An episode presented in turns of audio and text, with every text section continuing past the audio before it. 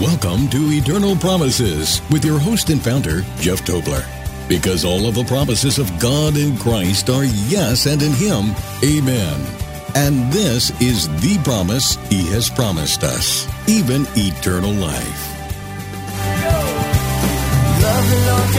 In Revelation nineteen, verse seven through eight, John says this, "Let us be glad and rejoice and give Him glory, for the marriage of the Lamb has come, and His wife has made herself ready. And to her it was granted to be arrayed in fine linen, clean and bright, for the fine linen is the righteous acts of the saints." We're going to talk about the bride of Christ today. To participate in the show, we invite you to submit your question or comment online at eternal promises dot org forward slash radio. And now, here's your host, Jeff Tobler. Well, welcome to the program, everybody. I'm so glad you've joined me. And we're going to be talking today about the bride of Christ. And specifically, I'm going to talk about four attributes of the bride of Christ. And we're going to go over Revelation nineteen, verses seven through eight, because there's a wonderful promise in there. There's something that we need to glean out of this scripture. It goes like this, "Let us be glad and rejoice and give Him glory, for the marriage of the Lamb has come, and His wife has made herself ready. And to her it was granted to be arrayed in fine linen, clean and bright. For the fine linen is the righteous acts of the saints." Now, what's so interesting to me about this particular scripture is it says that His wife, the Lamb's wife, the bride of Christ, has made herself ready. And you know, this is something that is spoken to all throughout Scripture. God enables His people to do something, but then He says, you go do it. Look at God uh, drafting Moses, essentially. He sent Moses to speak to Pharaoh. He didn't go directly. Now, certainly, He was working through Moses, so he was there in spirit and in power. Now, look at what He told His people, to go drive out the Canaanites. He said, you do it. Now, He was certainly, again, with them, but He was wanting people to take up their own responsibility and to do uh, amazing works in His name to show the others that He indeed was the Lord and that these people were His people. And it's no different in the New Testament. Let's review it. In Luke nine, He called His twelve disciples together, and He gave them power and authority over all demons and to cure diseases. And He sent them to preach the kingdom of God and to heal the sick. And then in Luke ten, just one chapter later, it says, "After all these things, the Lord appointed seventy others also, and He sent them into every city." Now notice that Jesus could have gone Himself. He could have just miraculously, spiritually done uh, some amazing things. And of course He did. But God has and will work through human agency, through people. So when we read that the fine linen of the bride, the wedding dress of the bride, if you will, is the righteous acts of the saints, and that, that His wife has made herself ready, it means we have some grooming to do. Now, I chose to call this broadcast Grooming the Bride. In other words, the bride needs to prepare herself. And I guess my question for you today is, are you making yourself ready? Are you preparing yourself for the marriage of the Lamb? You know, a wonderful and yet fearful reality exists in the Spirit and is soon to be revealed, and that all will see the coming of our Lord and King of Kings, the Lord Jesus Christ. Many people from different lands, speaking different languages, of all skin colors, will look up because they realize their redemption, in its finality, draws near. They have lived in the victory of the Christ life. They overcame sin and the thinking of the world. Their lives were changed lives, living for and serving the Lord. They will rejoice and shout for joy that He has come for them. You know, He will usher them into eternity and commend them for their faithfulness and their service and their allegiance to Him and His kingdom. And yet, there will also be many looking up, anticipating their redemption.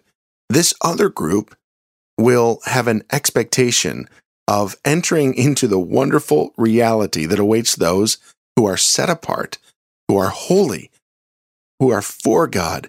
And yet, this other group, they will be utterly shocked to find that the door is shut to them.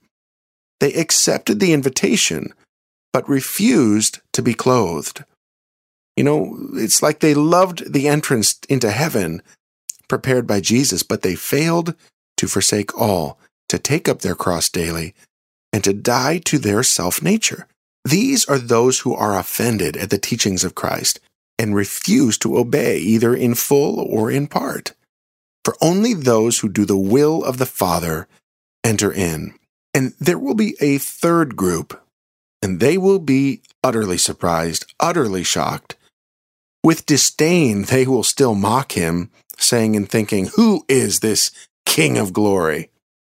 You know, it's, it'll be just like Pilate, who dismissed the manifestation of truth, the, the, the one who is truth, the truthful one, who was standing right before him, and he said, "What is truth?" You know, these will be the ones, this third group, who will have no other choice but to bow the knee and confess that Jesus is Lord, because all, even the atheists, will bow the knee and confess that Jesus is Lord. But sadly, it will be too late, and it will be a confession of shame, and possibly still with a seething contempt. And they will be cast out, just as the second group, for their unbelief. Now, it's no wonder that Jesus so often commanded his followers to, quote, be ready. If you're a student of the Bible, you know how many times he He either spoke a parable about that, or he was very direct about it. Be ready. Therefore you, and it was a, it was talking about the group of the disciples there, therefore you all be ready. In other words, he kept teaching them to be prepared, to work on what pleases God, on building the kingdom of God, on revealing Christ to those who are living in darkness and in bondage to sin. But be prepared was his overarching message. And the first thing that we need to prepare is our heart.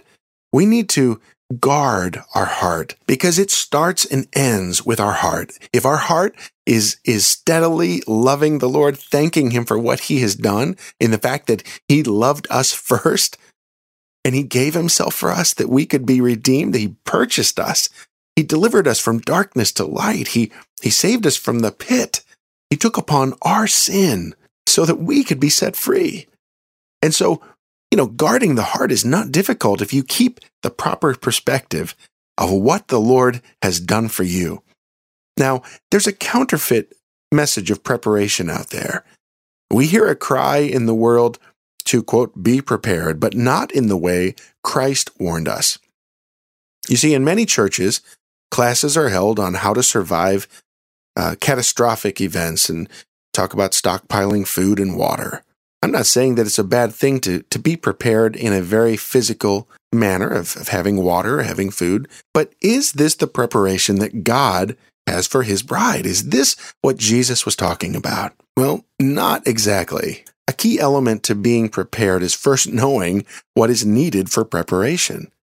And if we are desiring to abide in a continuing state of being ready, what does it look like? What are the characteristics of the Lamb's wife? What qualities do we see in the bride of Christ?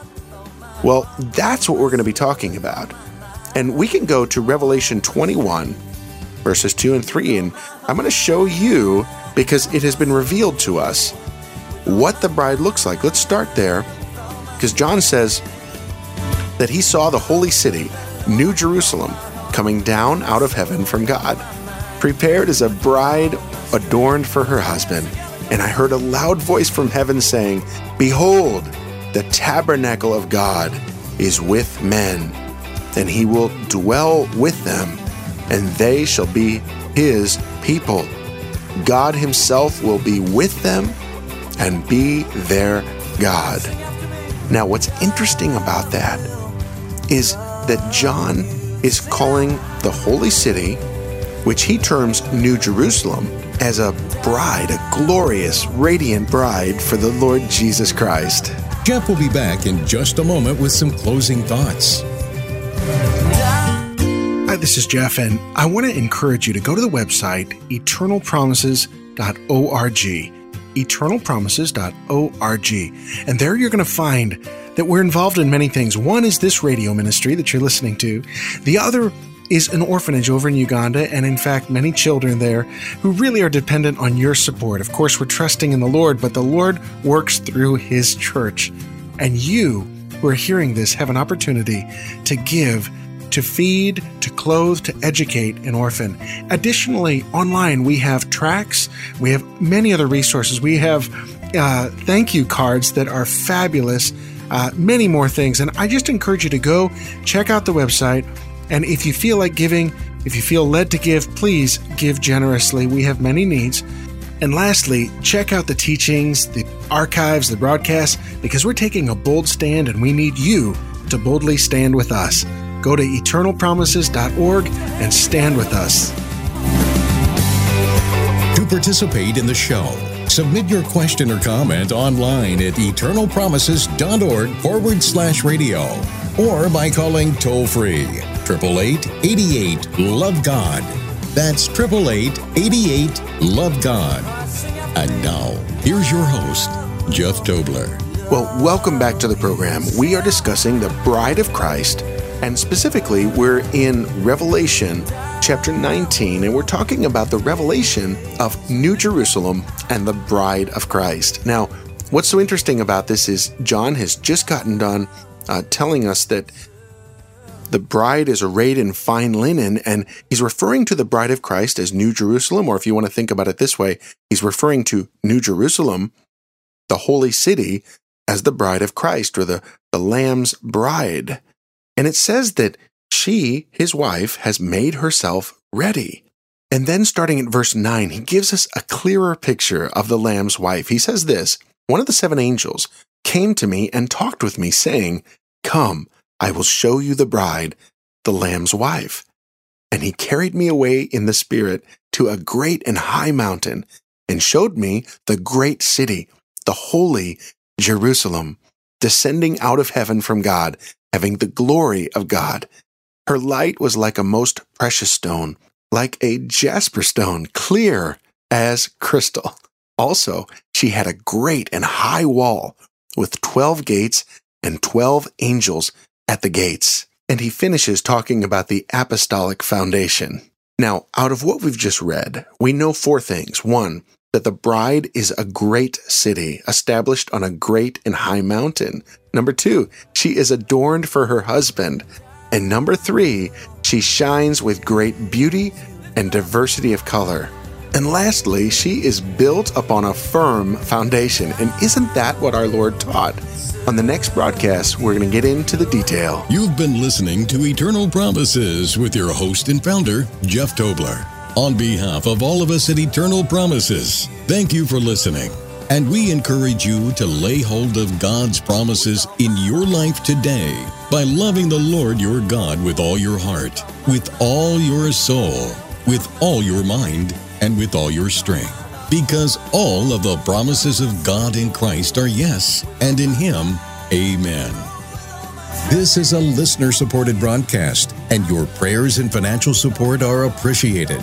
You can support this ministry online at eternal promises dot org forward slash give or by calling eight eight eight, eight eight, love God. That's eight eight eight, eight eight, love God. I